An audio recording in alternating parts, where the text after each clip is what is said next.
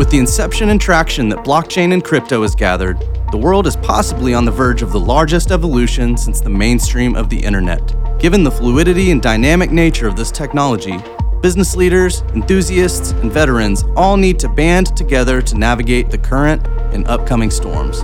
Participants in Web 3.0 want a trusted resource that gives them pertinent information about projects, tokens, technology, and businesses. We are business people talking the business of crypto.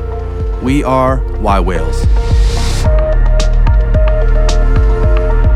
Good morning, good afternoon, good evening, Y Whales. My name is Siva Avvaru, Managing Director of Y Whale Solutions, and I am joined by my fantastic guest and co host, Jessica Billingsley, board member of Y Whales. Jessica, how are you doing today? I'm having a fantastic day. How about you, Siva? Good, good. And we're we're we're going to dive deep into the word of, uh, world of online commerce here, and we're joined by uh, uh, our guest Chris Schmidt, CEO and founder of Parallel. It's Chris, how are you doing today? Hi. Good, thank you. Thanks for having me. Chris, we're excited to have you as a guest. So maybe for our listeners here, because I think the majority of our listeners probably have not heard of Parallel, you can give some insight into what Parallel is as a platform. Yeah, so Parallel is a social commerce platform that curates your shopping experience to show you people with similar body size to yourself. Um, and then you can see what they're wearing and the size that they wore. And this actually allows you to find the right size before you buy uh, clothing online. Uh, and this helps reduce return rates and increase sat- uh, customer satisfaction.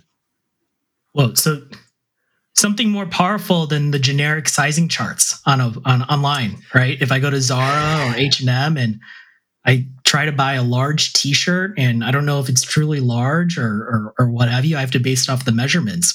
How, how does Parallel kind of uh, you know satisfy that that gap, so to speak?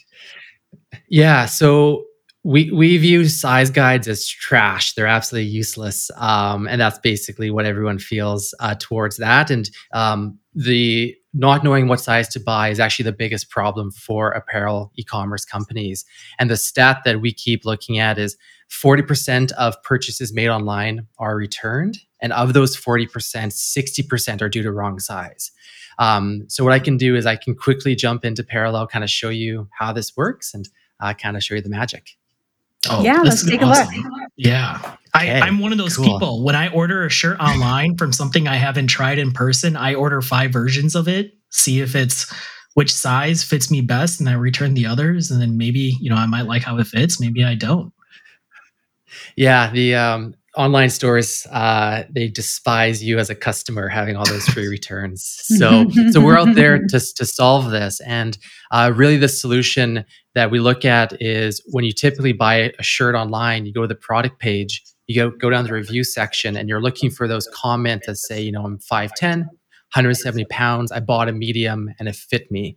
And so sort of you trying to emulate what someone else like yourself is wearing uh, is actually the best way to buy online. So here's Parallel. Uh, this is our desktop. We do have an app in the iOS App Store. Um, and when you get to the homepage, you have this really interesting Instagram ish inspired uh, feed, uh, sort of like a Pinterest inspiration, exploration, discovery. Uh, you can actually click on uh, the photos and you can see exactly uh, what this uh, creator is wearing, where she bought her items. Um, and then when you get down to someone, you can actually click on that photo and see their measurements and your measurements.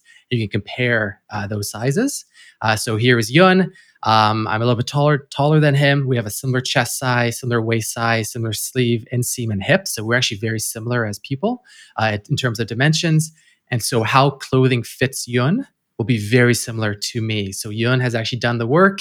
Uh, if I like those pants, he's linked that up to Banana Republic. I can go through and I can actually purchase that item. Uh, and we have actually affiliate partnerships with 3,500 uh, uh, brands around the world. Um, I'll show you where the magic happens. So when you sign up for Parallel, it, it's free. Uh, you can create an account. And if you want to upload your photos, you can definitely do that. Um, but I was just going to jump into the measurement section. And so let me just jump through here. So this is the magic. This is our AI system that we built over the course of three years. Um, and what we've built is this ability to upload two photos of yourself, so a front and a side-facing photo. Um, typically you'd be doing this on your phone, but I just have my photos on my desktop. Uh, a few comments about the photos. Uh, the background doesn't matter. We use AI to take care of the background. Uh, our system is so accurate that if you have your phone in your in your pocket, it will actually make that thigh that much bigger. Uh, it's 98% accurate compared to a 3D body scan, which is just world class in accuracy. Uh, the pose you're standing in, we know that humans are really bad at following directions. So we've built an AI system that accepts a wide range of input. So as long as you're doing what I'm doing in a similar fashion, it's going to work. Um, and there's no LiDAR, it's just two JPEG images. The mindset when we build product at Pluto is it has to be simple enough for my mom to use it. Full stop. If my mom can't use it, we're not shipping that product. So you upload your two photos, um, you put your height in, and then you hit submit. Um, and basically, in a few seconds, we will analyze those photos and we'll actually generate your body measurements uh, and we'll attach those measurements. that was pretty quick. This is a live demo, by the way. This is like live on the site. Um, what we've done is chest, sleeve, waist, inseam, and hips. Those measurements um, have been attached to my profile. They're really accurate. You can take a tape measure out, measure me. They're going to be basically spot on. Um, and so what's happened is now that my profile has my measurements, when I go shopping, I can curate my feed to show me people with my size. So I'm going to quickly jump over to the page here. I'm going to toggle this button. And now my feed is being curated to show me just users with my similar body size. So all these people have a similar body size to me. I can click on a photo. Let me click on this guy. And Sam has uploaded his items. He's tagged what he's wearing, uh, and then I can buy those items. Uh, so that's kind of parallel in a nutshell. Have you had any pushback at all for folks uh, generating their measurements?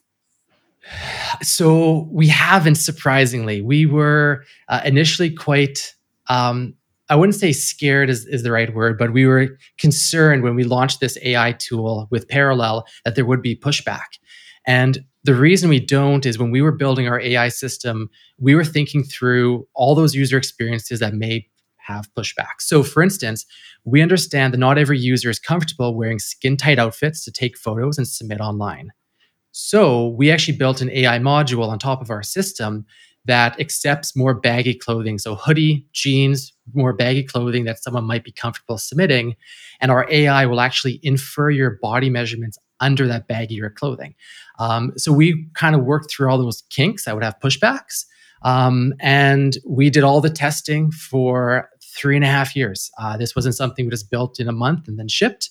Uh, we wanted to make sure that 99.5% of the population can use the system uh, with high levels of accuracy. So uh, it, it's been really, really smooth. And uh, Parallel uh, exploded. It's it's in 191 countries around the world. It went very it went international very, very, very quickly.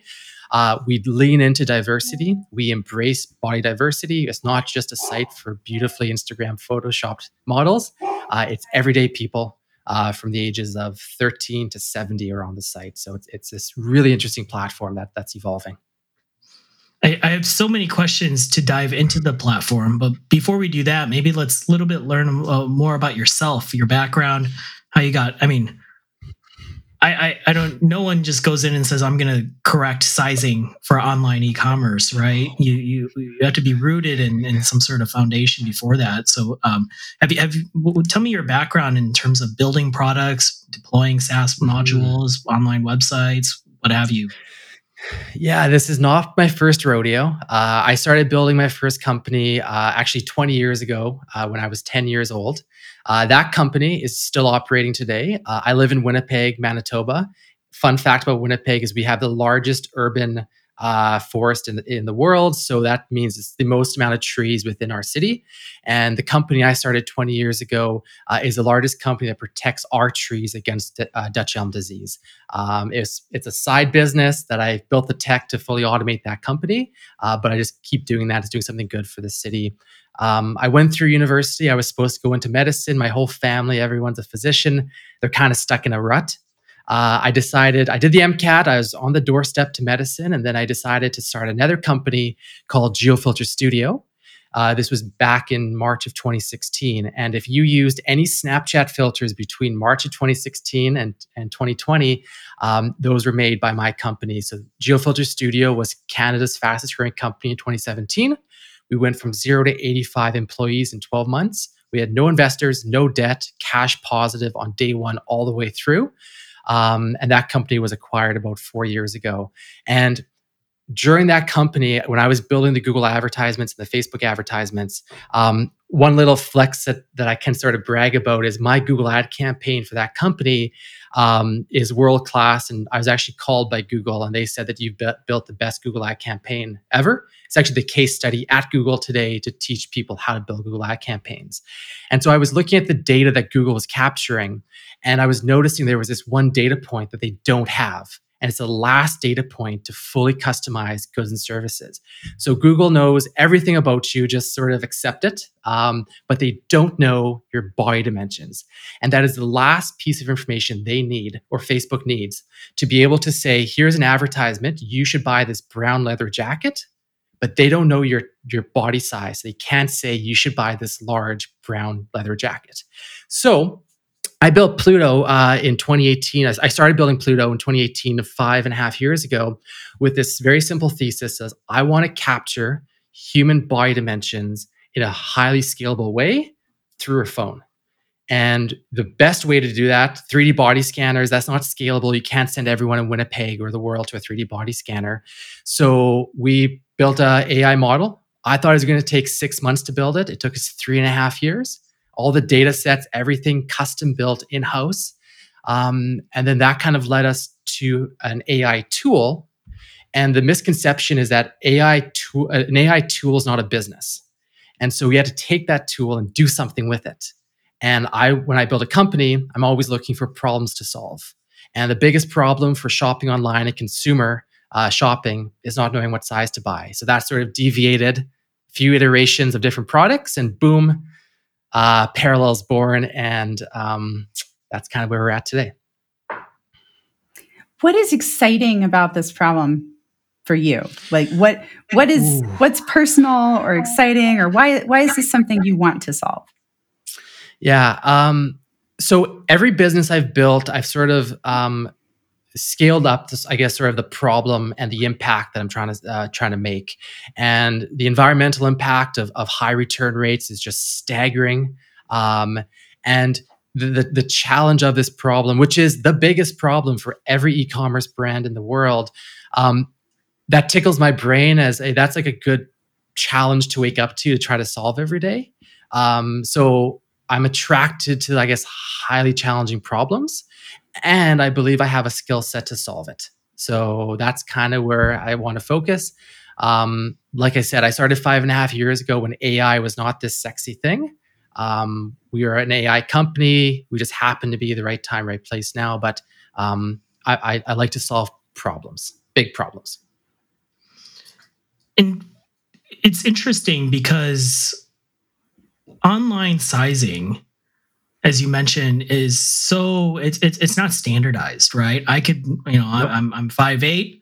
I could stand next to a five eight person. I'm 165 pounds, but my muscular, you know, structure is different, and so a large for me is probably different than a large for mm-hmm. someone that is my, you know, similar size. And then the brands themselves, right? The way that they yeah. define their sizing and you know, I often have to look up, you know, what are the different inch measurements or centimeter measurements and do those match up with mine? And then even then, when I go and buy something, there is an assumed cost for me to go and get those tailored even further to actually match my frame. Um, how do you how do you kind of not from the consumer perspective even though consumer perspective is the most important here but from a brand perspective how do you kind of integrate with existing brands with your platform? Because most brands right now if i go to zara online if i go to banana republic online i default to the sizing chart. So how does a brand leverage parallel to then offer hey chris these are your measurements. These are your dimensions. This is what clothing or articles most likely match up to your dimensions. Because even within a brand i have an inventory that fits so many different size types right? Slim athletic I'm, I'm only speaking from a guy's Mhm. perspective. I, I know. I like how you're like, you know, depending on my musculature, and I have to get everything tailored. And so what I'm hearing is there's maybe a really nice uh, add-on uh, service aspect where this gets drop shipped to uh, a tailor who then custom tailors and ships it directly to you. I'd love to skip that step of going to the tailor myself. Yeah, but but Yeah. especially for women, right? The Mhm. varying the sizing is I know with my wife is just her shoe size as a you know I'm not gonna say her shoe, shoe size online, but uh, you know is That company was is- probably safe. There's some other sizes that are maybe not so safe, but but that one's safe. Anyway, I know where you're coming from. I'm a rock climber, and so I have a hard time finding blazers that fit me because I'm more muscular in the shoulders and arms than the rest of my frame for for a blazer. So like you, I just assume, well, I'm going to the tailor for as soon as I buy this, I add on that cost. Yeah, the inconsistency among retailers. I mean, there is no consistency. Um, there is no standard uh, for sizing, and we're kind of coming at it from this interesting perspective of um, we're almost saying we don't care what size you the, the retailer wants to, to select. I mean, by all means, call it fruits like watermelon, oranges. Like you're a size watermelon, you're a size orange. What we're doing, which is really interesting, is the data side that we're collecting on the back end actually allows us to kind of circumvent the size guide. So, for instance, if you are at a brand that they're sizing completely wonk- wonky, as long as you know based on your measurements and someone else that is wearing a size from that brand and their measurements, then it actually doesn't matter um, because you can infer what size you should be uh, by seeing someone else with with um, with uh, that size of clothing on. So if you have really broad shoulders, you come to Parallel, you'll find someone else with really broad shoulders, and then you'll see all the brands that they shop from and all the sizes that they wear. And it doesn't matter anymore if you're a zero or a six or a 12 or a 200. Um, it doesn't actually matter because we're using the data to standardize it kind of from behind the scenes. Um, so that's kind of our view perspective. And there's a difference between fit and style. So fit um, is all the people are trying to solve the fit problem where you're 5'10, 170 pounds, you wear a large. Um, but the, the challenge is that people understand is that style is what actually influences how it looks. So you could have two people, exact same body size. One person likes a tight fit, one guy likes, or the other person likes a more baggy fit. And so with parallel, you have that option by just seeing, oh, there's someone same size as me, tight fitting shirt. I like tight fitting shirts. I wear that size. Uh, so we're sort of, we don't even care what size the retailer has anymore um, because we're just going to show you people with your body type. And I mean, what you just demoed, those were individuals submitting. So it's it's it's Right. not you know the brand sponsoring these, or, or maybe they are if they're you know an ambassador or an influencer for the retailer. But those are you know. I could Yeah. say, hey, I really like these brands, Siva, and I want other people with similar. So I can join your platform and start uploading my sizes. And then how do you incentivize that? Because there's there's probably a community aspect to this there's probably some sort of referral or you know uh, direct to fulfillment aspect to this with the retail like you're you're trying to harvest what is the hardest data Yeah. point which is user provided input into the platform Yeah, um, you're right. So all the content on Parallel is user generated. Um, you know, we are trying to build one of the most difficult um, services platforms, which is a three sided marketplace. We have creators, we have shoppers, and we have brands. Um, and all of them have different incentives. And so we spend a lot of time. I really enjoy this aspect of building Parallel, thinking about the gamification effects to drive incentives for different pillars of the business.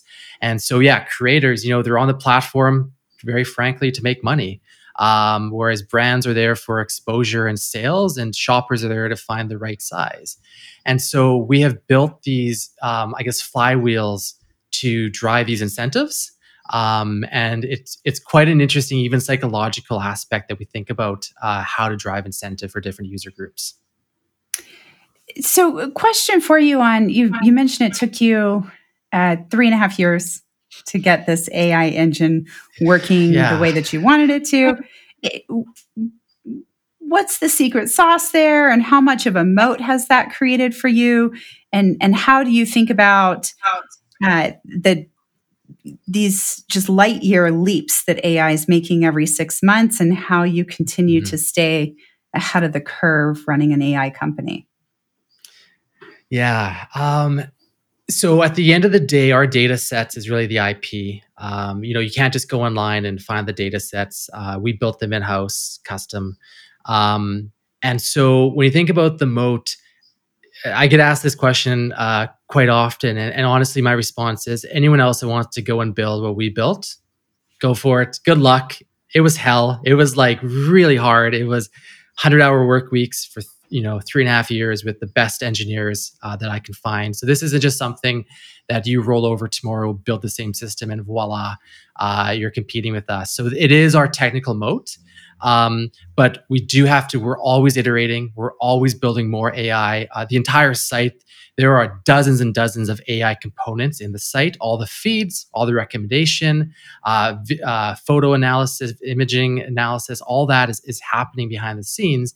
Uh, it's not just as it's not as obvious as maybe the photo upload system. Um, the evolution of AI, you know, I've been in it for five and a half years now, mainstream is just noticing it now and saying, holy crap, you know, this is moving really, really, really mm-hmm. quick. Um, it's been moving quick for years. Uh, and um, ChatGPT was really the first instance when the average uh, person saw a application using AI. But Google search and, and your recommendation feed on Facebook and Instagram, those have been AI models for, for 10 years. Um, so for us, we we don't really have a mindset of um, we're not chasing anyone. We're not trying to emulate someone else. We have a vision. It's very clear. We know what we want to get to. So we just keep building and iterating. Um, and we're not trying to chase someone else and try to keep up with them. So for us, you know, we just we try to get to the end goal, um, and we just keep building along the way. But um, it's it's a different mindset where competitors sure come and go, but um, we, we really have a strong fundamental belief of what we're trying to do. Maybe I'll ask a, a, pretty basic and dumb question to you here. And, and when you mention AI, everyone is using AI, AI as a, as a buzzword, as a keyword right now. And you know, I think most people, you know, it's it's June of 2023. When people think AI, the first thing that comes to mind is ChatGPT. This is not something that I could just go and run a prompt and say, "Hey, go replicate uh, Parallel's platform and build me, you know, just kind of like how a lot of these ChatGPT software platforms are being created out of thin air. They're relying on the AI to create it, right? Now that's different, that's right. right? And so when you say AI, is it the implementation of a large language model similar to Bard, similar to ChatGPT? Mm. Is it like what aspects of AI are true AI that are powering the back end of Parallel? And can I yeah. interject there? Yeah. Just how yeah. much of it is machine learning from these data sets versus AI? Yeah. Yeah, I think um, people are definitely oversimplifying AI um, and what AI actually is, which is, you know, uh, train. I mean, at the very basic level, it's you know, training neural networks, very similar to your brain, uh, to be able to learn and infer future tasks uh, based on previously learned, um, I guess, uh, data sets. And um, so, for instance, within parallel and sort of why I mentioned early on in the podcast that AI is a tool is AI is used in many capacities. So, for instance, when, when you upload a photo to, to Parallel, uh, we use AI just to determine if a, if a human is in the photo. Now, human detection AI is nothing fancy. It's been around for 10, 15 years, maybe even more. Um, but it's how you use AI in sequence for different. Um, so the, the body upload system has a lot of AI modules in it. Um, and where we we add where the value actually comes from AI is when you can actually capitalize on those AI models. Um, I think there's sort of this fad happening now where someone starts a company and says, "Hey, we're an AI company, uh, and we can do this, this, this." That's great, um, but what's your business? how are you actually going to utilize that AI? So mm-hmm. uh, it's a very buzzwordy thing at the moment. I know people that are just slamming AI into their pitch decks uh, at the moment and just trying to AI everything to, to raise capital. Um, and that's not the way to go. the people that are truly in the industry can see the smoke and mirrors. Um, and I, I, think it's, it's, I think the winners and losers are going to come out very soon um, in the next couple of years. As you guys were kind of prototyping the model, I'm, I'm sure you know a lot of user testing, a lot of A and B testing, a lot of you know data point testing. Mm. What are some of the most interesting insights, and and and not insights when the platform was live? Once you got the creators and the the users in there, but as you were going through this process, what were some mm-hmm. things that you were learning, maybe from a body, me- body measurement uh, perspective, but also from a technical capability perspective that you didn't foresee or initially plan to encounter? Okay, I love that question because that touches on uh, the limitations of AI. So AI is amazing and very um, scoped settings, and as soon as it has to deviate from that very specific task, AI is quite dumb. So, for instance, um, if you train an AI model on what an apple looks like, you could give it thousands of apples and say, this is different types of apples. If you show that AI model an orange, it has no idea what that thing is. So, it's very scoped and limited. Um, and that was an interesting uh, sort of curve that we went through when we're building our data set, where the human body, when you look at different ligaments, the, the, the size, the girth of different bones, it vastly um, expands beyond what you can actually uh, feasibly imagine. So the the progression of our AI tool was the first year was simply proving out if this was even feasible. Like that's actually how we started. We didn't actually think our idea was feasible. We got to an idea of okay, this can work. Let's get a prototype out. That took us a, a, a whole year to do. And after that second year, we realized our system was really good on the middle deviation, so one deviation of the population. So I'm very average. I'm 5'10, uh, about 170 pounds. And so I am the definition of a, the average male in North America. So as soon as you go to different countries, the average male in, in Europe or in Africa or, or in, in Asia, it's quite different. And so we found out very quickly that our system sucked on people outside of the average deviation of North Americans. And so I had a friend come in who's a basketball player, really lanky arms, six foot four. The system didn't know what to do with them. So we spent a whole year, so that's year three, enhancing our data sets. And what we did was we went through every bone in the body.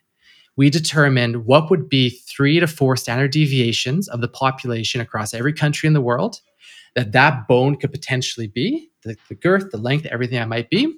And we wanted to make sure that our data set had that data in it so that our system has seen every type of body imaginable. Uh, that's year one, two, three. And we got out the other end and we turned it on and it works really well. Uh, but it was obsessive, meticulous uh, work for three and a half years. And um, to be totally honest, I'm the dumbest person at my company. I only hire smarter people.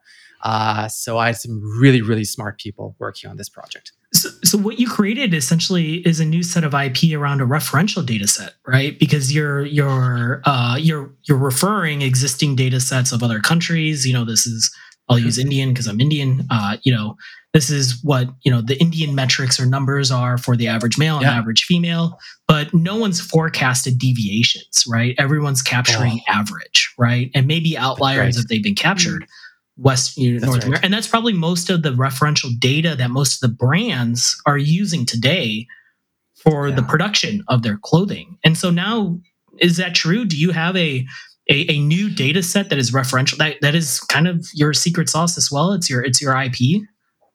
Yeah, the, the data point that we have that no brand has ever had is we have the true data point of what is the average waist size of a 27 year old male buying H&M's t-shirts in Winnipeg how does that compare to someone in in Sydney or Nigeria or you know Antarctica? Um, and the other data point that we have is that user that is buying the Zara t-shirts. We know all the other brands and all the other sizing that that user is also wearing. So when you think of marketing tactics for Zara, we have a data point where if you're trying to expand your marketing initiatives and find a new segment to market to in let's say facebook re, uh, retargeting if we if we if we came back to zara and said um, most 25 to 30 year old ma- males in canada buying your shirt are also wearing mizuno runners zara should be running an ad in canada against Mizuno runners for 25 to 30 year old males because that's actually their new segment of the population that they should be advertising against. So the data we have is like really, really, really powerful. Um, we're a team of 13. Uh, we can only do so much. Um, so we actually haven't began to commercialize that side of the business, but that's that's in the plans. Very exciting. As you were doing this work, uh, call it the worldwide work around uh, bones and links and different standard deviation measurements, did you find that there were other cultural considerations you needed to take into account for the software to to go global to to be in 191 countries? Yeah, um, we were noticing how um, as people age, the way that they store fat um, on their body changes. So the way that a 25 year old male stores excess fat is different than a 55 year old male. So um, just even uh, ensuring that all the body types were inclusive and um, and even a challenge that, that we act that that drove my team nuts for a very long time was um, the curvature in a back. Um, so when you think of AI models, you want to really standardize inputs because that's the mm-hmm. best chance that the AI is going to do a really good job. Um, and so when, when someone would come through with potentially a curvature in their back, um, you know, not having the system automatically straighten them out to increase the accuracy of the input um, is actually really, really difficult. And so knowing when, you know, when you're taking your photos, you could just have someone that just casually is leaning to their side. We can use AI to straighten them out. But if they actually have the the curvature as part of their their body, you know, don't straighten them out. So there there's all there's all these challenges. Um, you know, small things such as the processing time to process hands and feet mm. from a mm. um, a vertex perspective on a 3D mesh is immense. So what we do is when you come through our AI system, we actually chop your hands and your feet off, and we actually chop your head off as well. And so that actually allows us to increase the, the speed of our AI models uh, because the amount of data points in your hands and feet so far surpass the rest of your body. Um, so it's, just kind of things batch, like that. Batch processing images. Yeah. It'd be cuter if we you did a bag over everybody's head, though. Not, it's kind of creepy, but we actually reattach hands and feet once you finish the system, mm-hmm. uh, we mm. use gen- generic models and actually reattach them back to you. So, um, yeah, just like weird, quirky things like that. But that, you know, 10x the speed of our AI models, not having to process hand and feet. So, you know, it's it's a lot of tedious work, and it's really smart people working a lot behind the scenes. So, so you're building this product, you know, platform three years in the making, and eventually you had to flip the switch, or or maybe that was yeah. in year two or what have you. But when did you feel that your model was ready uh, to actually start being exposed to the public to actually become, you know, to start on your business, so to speak? Like, what was that inflection point? Yeah. Um, so, Jessica, you sort of mentioned at the beginning, sort of that pushback and that fear that we potentially had when you launch this. When you launch this type of system, terrible things could go wrong. You know, if people are coming through the system and we're saying they're three, six, 12 inches bigger than they are, um, you're dealing with body images and, and very, very personal measurements. And so you have to be right.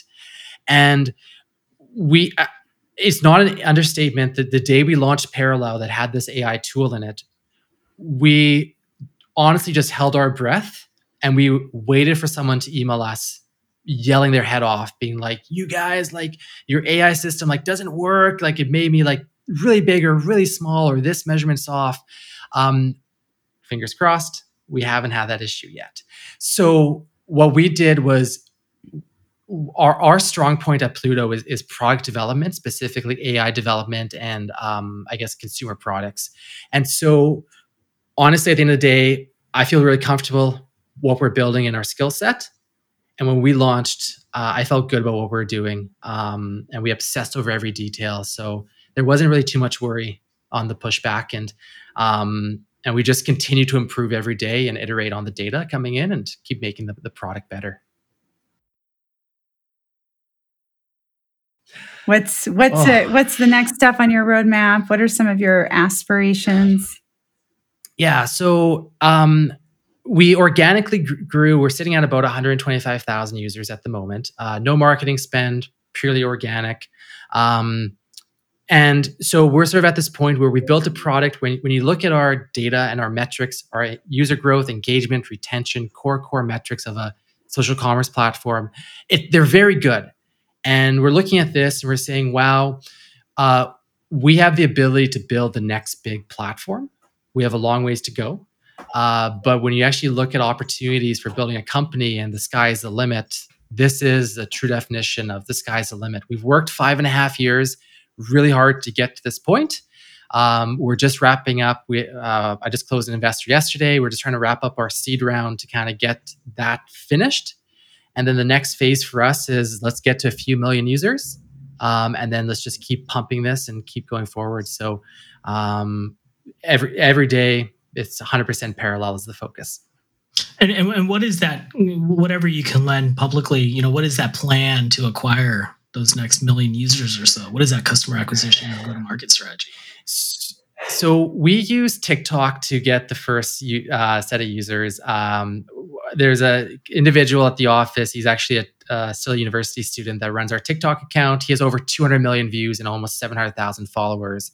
Um, he's very good at making TikTok videos. So we've used him as the initial, very broad marketing awareness where he's getting more he gets more views than fox and cnn combined a day on his tiktok videos and then a percentage of those click through our bio to a link come to our website a percentage signs up and become users so that's been sort of the, the general broad awareness to get to 125000 users one of the metrics that's really exciting for us is every user that joins the platform invites on average three and a half other users.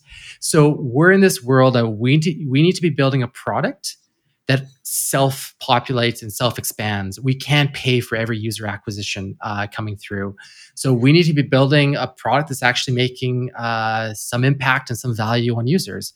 So if you do the math at 125,000 users, if every single user invited one friend, you're at a quarter million. If they all invite one friend, you're at 500. And if they all invite one friend, you're at a million.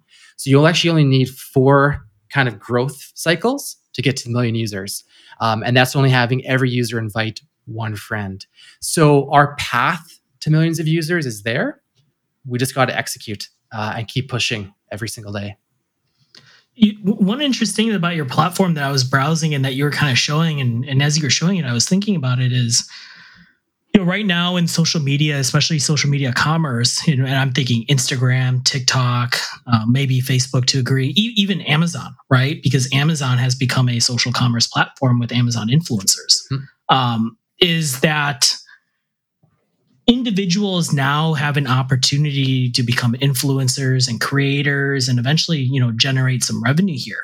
Your platform is interesting because I have no intent of ever becoming an influencer or creator. But I probably have sizing measurements that might be helpful for other like bodied individuals. And as a result, there's probably an opportunity for me to make money on your platform by providing my own photos and by somehow, you know, without any intent, becoming yeah. a creator influencer. That, that, that's that's an appealing growth strategy as well because yeah. you're you're enabling others to become creators without with very minimal effort, right? No marketing. It's just, hey, mm-hmm. I just need to help others choose better sizes for their clothes. And that's a very easy value prop. Yeah, we've essentially completely flipped the influencer creator world upside down where um, we've made everyone an influencer. We've actually have this really interesting integration with Instagram where you with two clicks you can upload a photo to parallel pull it we, we can actually pull in your entire instagram feed. So all the photos you've been posting on instagram for years and years and years not making a cent off them. Two clicks they're into parallel you tag your outfits. And it's funny we, we have um, instagram influencers that have been posting on, on instagram for years. They have made literally no money on instagram. And within the first few days on parallel they're actually already making a, a few dollars. Um, and so you're absolutely right. We have we actually have people um, that after school they go to the mall, they go to the change room in the mall. They'll be taking photos of the latest Aritzia outfits or Club Monaco outfits.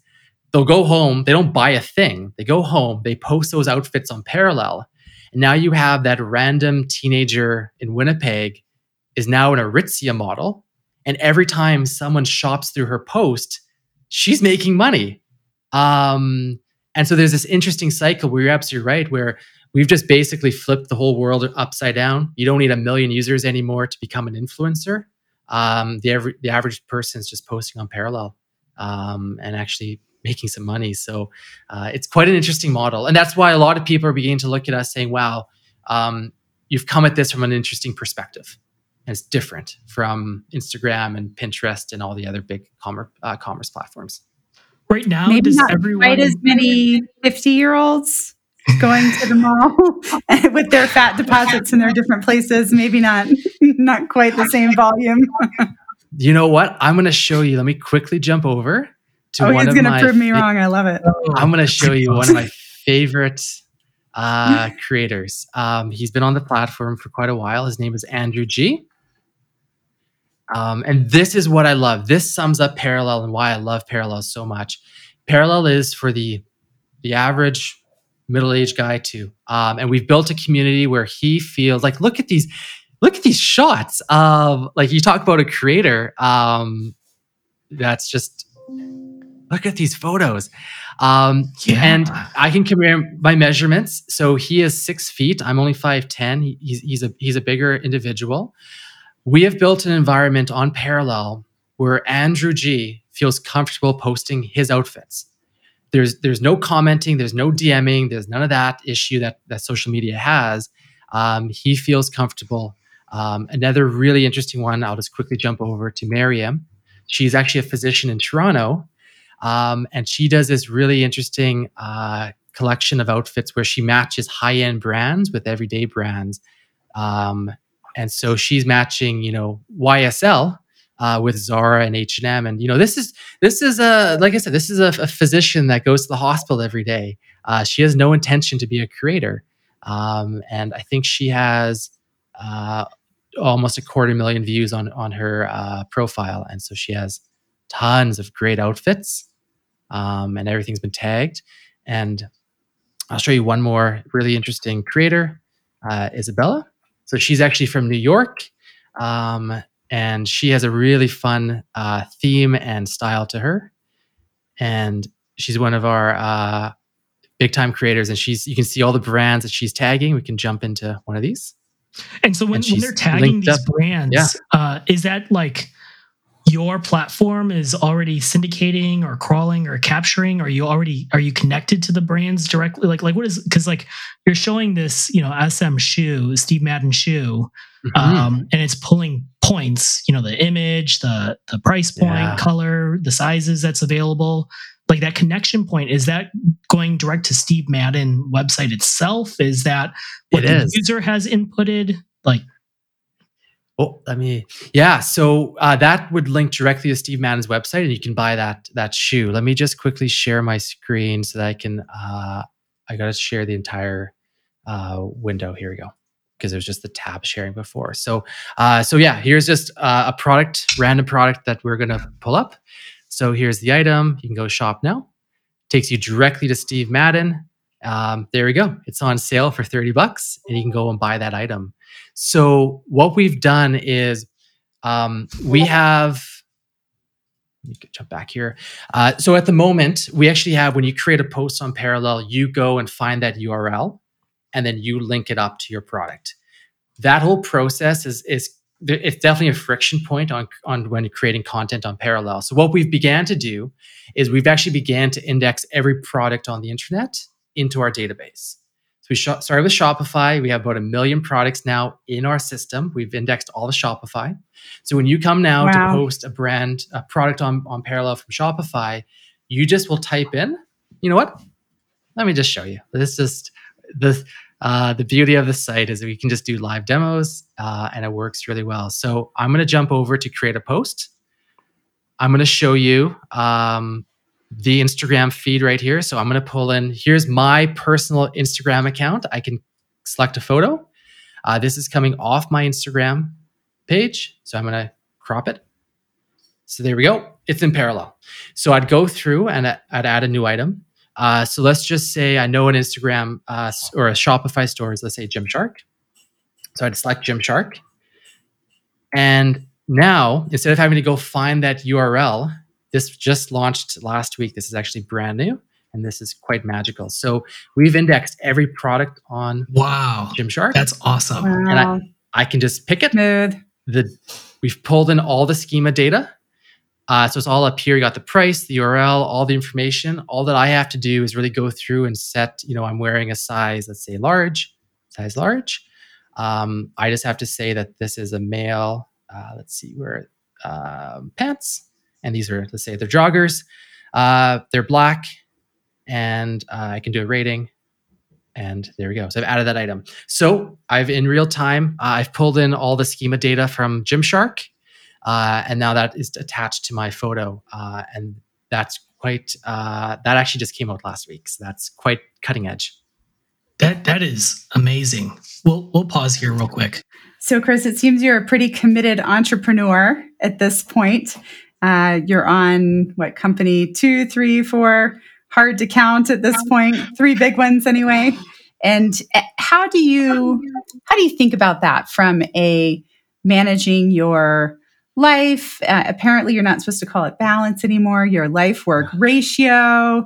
But but how do you how do you think about being able to continue to do it for the long term and and what keeps what keeps you going in that respect Yeah. So what keeps me going is um, I'm fortunate. I found what I really enjoy doing at an early age, and I, I don't take that for granted. So it, it's it's a little weird. Uh, I really enjoy going from zero to one and building tech companies. Um, and at the at the fundamental base of that is I, I really really enjoy solving problems.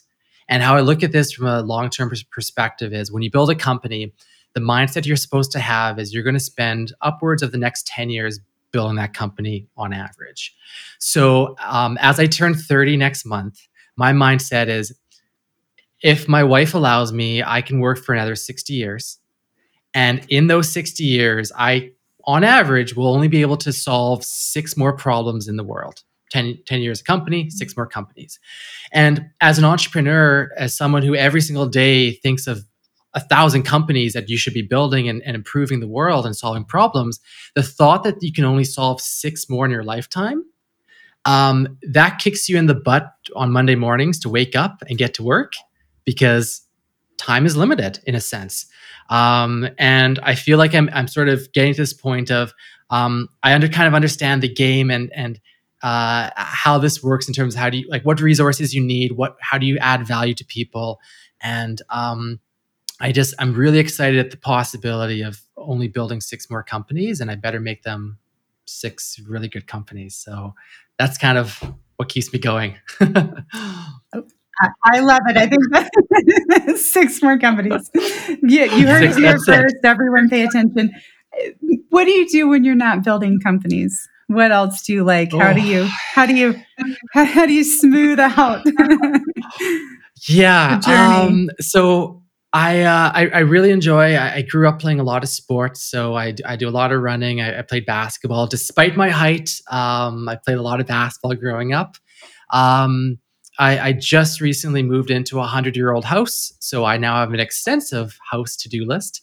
Uh, so that keeps me going. Um, and then just at the end of the day, you know, friends and family, keeping up relationships, connecting with others. Um, I'm excited one day uh, to to have kids of my own and have a, my own family, and I might start to slow things down at that point. But uh, especially in your 20s, and now I'm getting out of my 20s, I can't say this as much in, in, in a month from now. But I, I believe you, um, you know, everyone has a different degree of of what they want to think of in terms of success and how much they want to work. I work 100 hours a week and I don't advise anyone else to doing the same. I really enjoy what I want to do. I have ambitious goals, but you don't have to do what I do to be successful. Um, I envy the people that work 10, 20 hours a week. They make way, way more money than me. They have work life balance. Um, I'm the first to say I don't have work life balance. Um, I have a, a wife. Uh, we just had our one year anniversary last week.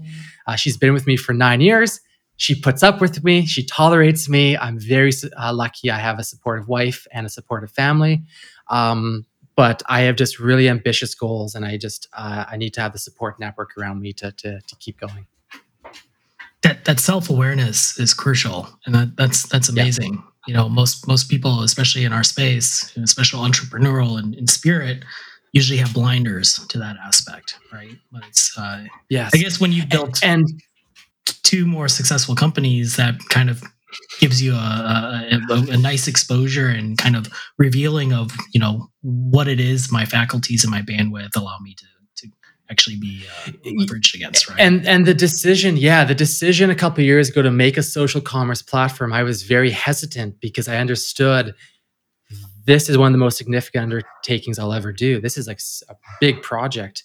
Um, and I, I don't I think especially in, in, my generation, there's this mindset of being a, a tech CEO is this sexy position, and uh, it's quite the opposite. You know, you're working every day, all day, Sunday night, Saturday mornings. You're always working.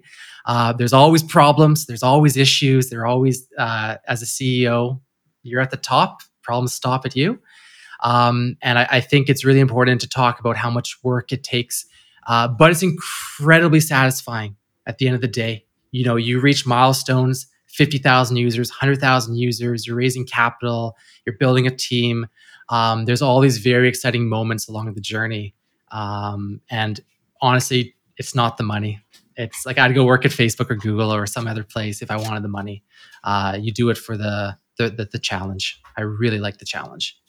It's really hard. I can't underestimate like how hard it is. It's really yeah, hard. Yeah, and, and, and, and, that's not that's not light, right? I, and there's a, there's a there's a whole different level of life, you know, bandwidth expectancy the minute where the ship, the end of the ship, basically the, the buck stops with you, right?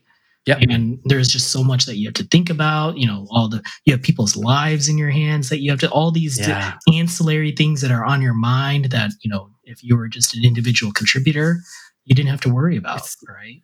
You know, payroll every 2 weeks, that's the livelihood of your employees. Um, you can you can never miss payroll. I've never missed payroll. You you do whatever it takes to make payroll uh, because at the end of the day, it's your employees' families, and you have to understand that um, this is a serious business. Taking investors' money that is so serious. Um, and when I start my own companies, I always self fund my own companies to start because I'm like, there's no way I'm risking other people's monies on my crazy ideas.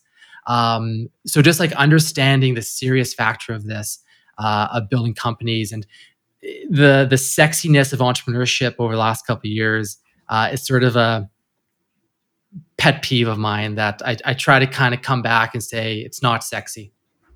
Um, and if you don't like working every second, it's not going to be fun. So, uh, and you have to you have to understand that people are everything, culture is everything.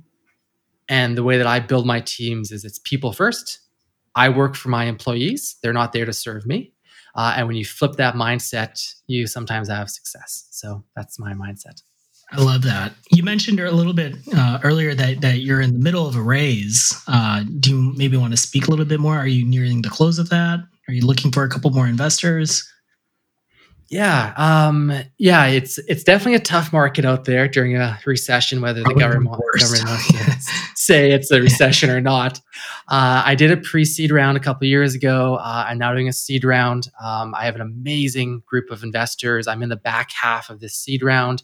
Um, I'm just looking for people that um, you know really believe in what we're doing and see the upside of of Parallel and uh, kind of want to join a rocket ship and build the next big platform. So if there is interest, uh, feel free to find me on LinkedIn, send me an email, chris at pluto.ventures. Um, I'm happy to chat. And um, for me, when I'm when I'm building investors and or when I'm building my team and bringing investors on, uh, the f- most important thing is is the people. Um, and if it has to mesh, the culture has to mesh. Uh, with my investors, it's a one-on-one with me I'm the one giving you updates. Um, everything has to work for these companies to, to, actually take off. So if there's anyone interested, please send me a message. Um, I just closed actually investor uh, yesterday, uh, so things are actually happening quite quickly uh, for us. Awesome, and we'll put those details for everyone listening uh, in the in the show description here. Chris, thank you. Thank you for taking, you know, an hour out of your extremely busy 100-hour week Uh, I can't. This was an awesome talk uh, topic to talk about. I mean, I can confidently say that I talked to someone that actually measured every human bone across the planet. Right.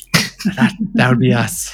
We've done things that we know measurements that no human needs to know for toe sizes and everything you can imagine. So, um, thank you so much for having me. I've really enjoyed the conversation. Uh, thank you so much. Awesome. Thank you, Chris. Thank you, Jessica. And that'll wrap up our session for today. yWhales was founded in 2021 by Jay Steinbach, a passionate entrepreneur and business owner, with the purpose of bringing YPO and YNG members together in the cryptoverse. yWhales is a collaborative and confidential community centered around cryptocurrencies and blockchain technology, an exclusive crypto hub of more than 600 members. To be notified when we release new content, please subscribe to our show in your preferred listening app. For more information, visit www.ywhales.com. Y is not affiliated with YPO, but at this time only allow for YPO, YPO Gold, and YNG members due to privacy and confidentiality. Support and production for today's episode was done by Truthwork Media. Nothing in the podcast constitutes professional and or financial advice, nor does any information on the podcast constitute a comprehensive or complete statement of the matters discussed or the law relating thereto.